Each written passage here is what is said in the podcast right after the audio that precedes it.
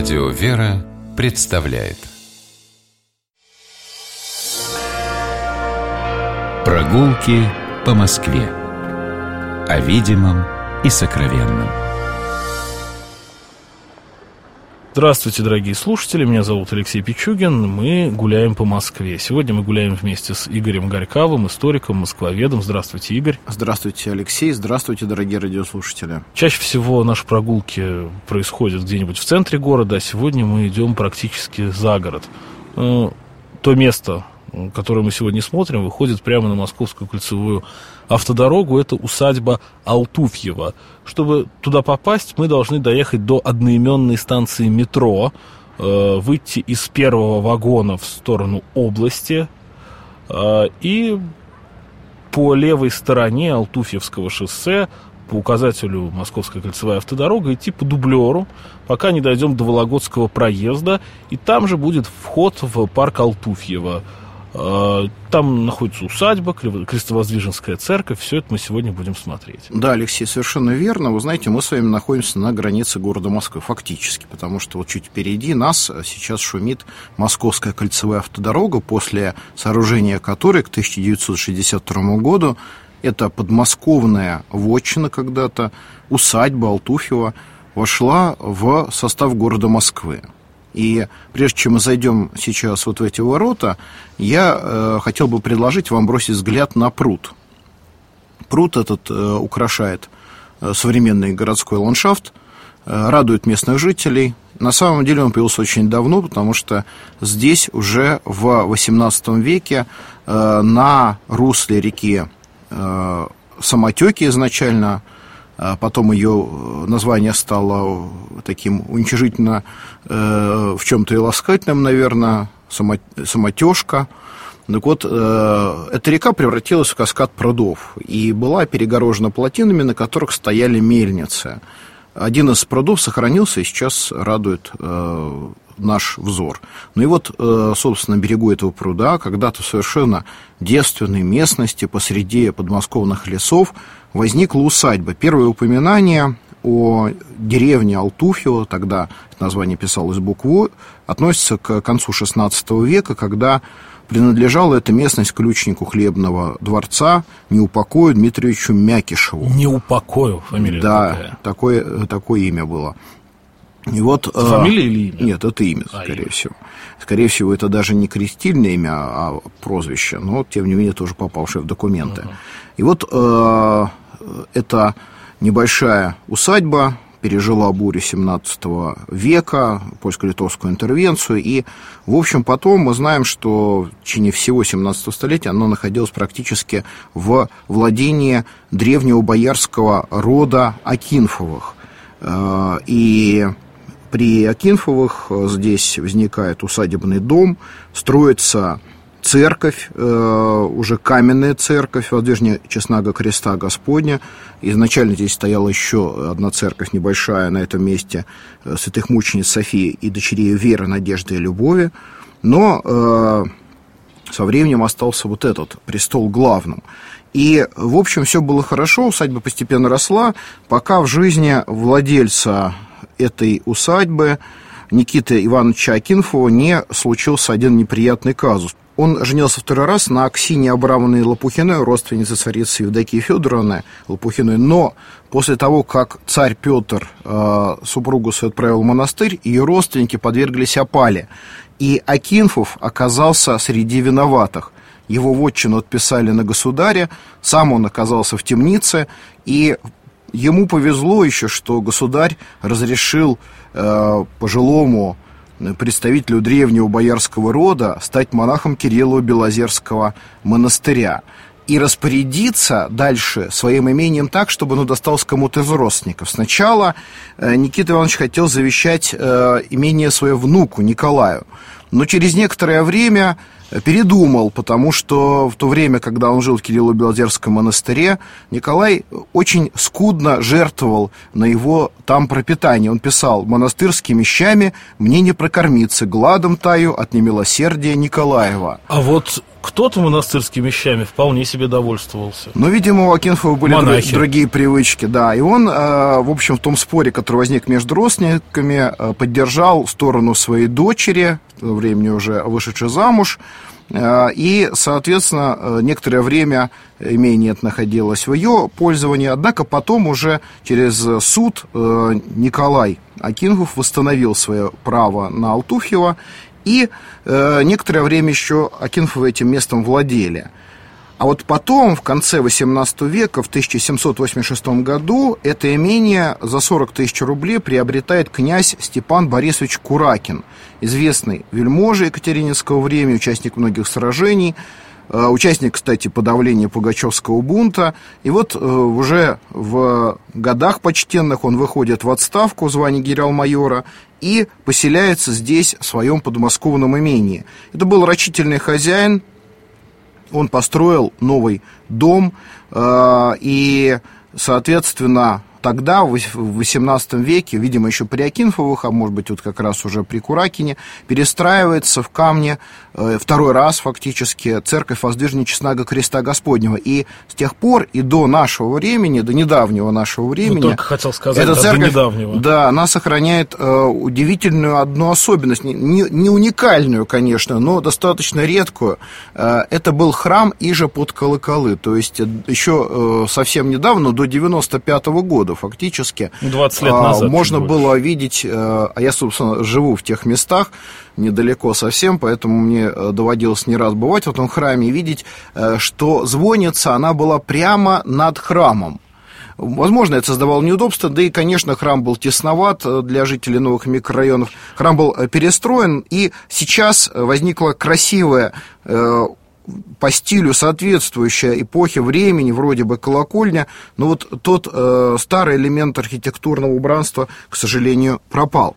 И э, с другой стороны, здесь, конечно, следы позднейших наслоений, реконструкции, о которых мы тоже должны несколько слов сказать. В 1800 году, по описанию, в этом э, имении проживала 141 крестьянская душа мужского пола, 142 женского, 20 крестьянских дворов, а само имение описывается так. Дом господский каменный с каменными и деревянными службами, сад регулярный, на речке мучная мельница в два постава, сама речка в летнее время шириной в сажень, глубина полтора вершка, в копаном пруду рыба саженная караси и так далее. Э, действительно, место было очень выгодное, хорошее, Э, пруд, лес рядом и э, замечательный подмосковный воздух. И вот все это переходит в 1849 году к действительному статскому советнику Николаю Арсеньевичу Жеребцову, который был инженером, писателем, который в своих э, исторических произведениях критиковал реформу Петра I и был этим известен широкой публике. И вот эта любовь э, Николая Арсеньевича к русскому э, стилю, к русской культуре, видимо, приводит к тем наслоениям, которые мы сейчас с вами видим, э, глядя на главный фасад усадьбы со стороны пруда. Кстати говоря, и герб, который собой украшает верхнюю часть фронтона, тоже, судя по всему, относится именно к Николаю Арсеньевичу. Но э, к нему же вот относятся эти вот э, в русском стиле сделанные такие, э, ну, стилизованные как бы кокошники, которые э, украшают один из залов усадьбы, где, кстати, внутри сейчас э, православной э, гимназии э, иногда проходят литературно-музыкальные вечера, и даже мне однажды как-то пришлось там читать лекцию. Надо сказать, что вот этот полукруглый выступ очень создает интересное внутреннее пространство этого зала. Ну, к сожалению, здание все-таки выглядит не лучшим образом, особенно на фоне отреставрированного такого пряничного храма. Да, и надо Садьба. сказать, что еще жива память о том, как там находился э, психоневрологический диспансер, и вот это с левой стороны выступающее за усадьбой э, трехэтажное здание силикатного кирпича, где располагался стационар, э, такого же профиля, конечно, все это напоминает о том, как в советское время усадьба использовалась. Но не всегда она выглядела так. Кстати, я, простите, вас перебью, если уж смотреть, мы с вами смотрим на это трехэтажное здание советское, то с левой стороны там еще маленькая-маленькая построечка, пивоварня бывшая. Да, это пивоварня еще Куракинская, да. ведь здесь нужно было иметь замкнутое натуральное производство всего необходимого. И, видимо, для Куракина пиво относилось к числу таковых продуктов. Там, кстати, еще дальше есть и заброшенное здание конюшни, тоже, видимо, того времени. Но вот, возвращаясь к иным лучшим временам Алтуфьевской усадьбы. Э, эту усадьбу в конце XIX века покупает известный московский купец, меценат Леонозов Георгий Мартынович. На самом деле его звали Геворг Мартынович Леоносян. Угу. Это был представитель э, армянской э, такой купеческой аристократии, можно сказать. Его называли королем черного и серого золота. Ну, с черным золотом понятно, ему принадлежали прииски и нефтеперерабатывающий завод в Баку, а серое золото – это черная икра. Соответственно, человек очень известный, здесь он проживает, передает эту усадьбу своим сыновьям, которые после смерти родителя в 1907 году организуют э, дачный поселок Леонозово, поскольку возникает станция железной дороги э, Савеловской, э, московские э, люди разных профессий хотят иметь недорогие дачи, и вот так возникают здесь 800-рублевые помещики. Столько стоил участок э, в лесу между станцией Леонозовская и усадьбой Алтуфьева. Это дорого или дешево? Но если учесть, что зарплата преподавателя в школе тогда была около 50 рублей. В... Ну, в разных школах. Нет, в месяц. В месяц. В месяц. Ну, даже школьный учитель поднапрягся, но мог бы себе позволить. Да, рабочий получал около 25 рублей. Это э, был очень известный дачный поселок, э, и его э, постройки сохранялись вот до совсем недавнего времени. Кстати говоря, планировка улиц современного микрорайона, она тоже отчасти совпадает вот с тем самым поселком дачников. Но следов уже никаких Ну, следов нет. уже практически не осталось. Мы с вами лишь можем вернуться сейчас к храму. И я хочу обратить ваше внимание, что перед э, церковью сейчас стоит еще одна небольшая церковь, это крестильный храм святых Веры, Надежды, Любви, Матери их Софии. Он угадывается по апсиде церковной, по маленькой да, главке. такой совсем. А, а там вот в сторону пруда, если пойти, еще находится часовня святого мученика Уара, тоже построенная совсем недавно. И э, на стене, на стене храма после реконструкции, совсем тоже э, недавние годы, появилась скрижаль, то есть особенно особый памятный знак о новомучениках, которые в этом храме несли свое служение. Здесь три имени. Протерей Николай Толкский, который был э, еще до революции священником Алтуфьевского храма, а потом был э, настоятелем храма Сергия в Пушкарях в Москве. Ирей Василий Смирнов, расстрелянный на полигоне в Бутово в 1938 году.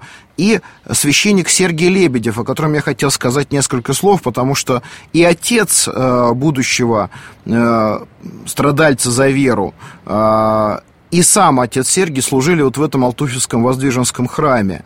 И так получилось, что как раз за это в 1938 году отец Сергий был арестован Матичинским э, райотделом э, НКВД. Э, его обвинили в контрреволюционной пораженческой агитации. И в том числе ему инкриминировали э, такую удивительную вещь. Он гулял по лесу. И это... Э, видимо, не просто так. Не, да, но, видимо, не просто так. А дело в том, что недалеко от э, Алтуфьевского храма, еще до того, как возник МКАД, естественно, э, располагалась одна из подмосковных дач Сталина, усадьба Липки, так называемая, бывшая усадьба купцов Алексеевых. И вот, э, прогуливаясь по лесу, э, по тому лесу, где он вырос, он э, таким образом оказывается, совершил государственное преступление. 31 января 1938 года отец Сергий был расстрелян на Бутовском полигоне. Что интересно, э, через несколько буквально месяцев того же года э, сотрудники Матищинского отделения НКВД э, были арестованы сами по обвинению в злоупотреблениях. И вот тот следователь, который вел дело отца Сергия, покончил жизнь самоубийством. Ну что ж, мы гуляли сегодня по усадьбе Алтуфьева, смотрели Крестовоздвиженский храм, который, кстати, никогда не закрывался, кроме небольшого периода в 1941 году. Там а, есть что посмотреть, там да, замечательные да, да. иконы, Казанская чтимая икона Божьей Матери. Икона Отец Дмитрий Смирнов, Макария. кстати говоря, начинал там служить еще Очень, очень многие батюшки годов. вышли вот из этого духовного, можно сказать, э, Да, это одно время было тоже одним из таких нарицательных в церковной Москве 70-х, 80-х годов крестовоздвиженский храм Валтуфьева. Один из немногих незакрытых в этом районе Москвы единственный практически. Игорь Горькава, историк-москвовед, я Алексей Пичугин. Мы прощаемся до новых встреч. Будьте здоровы, любите Москву и гуляйте по ней. Прогулки по Москве. О видимом и сокровенном.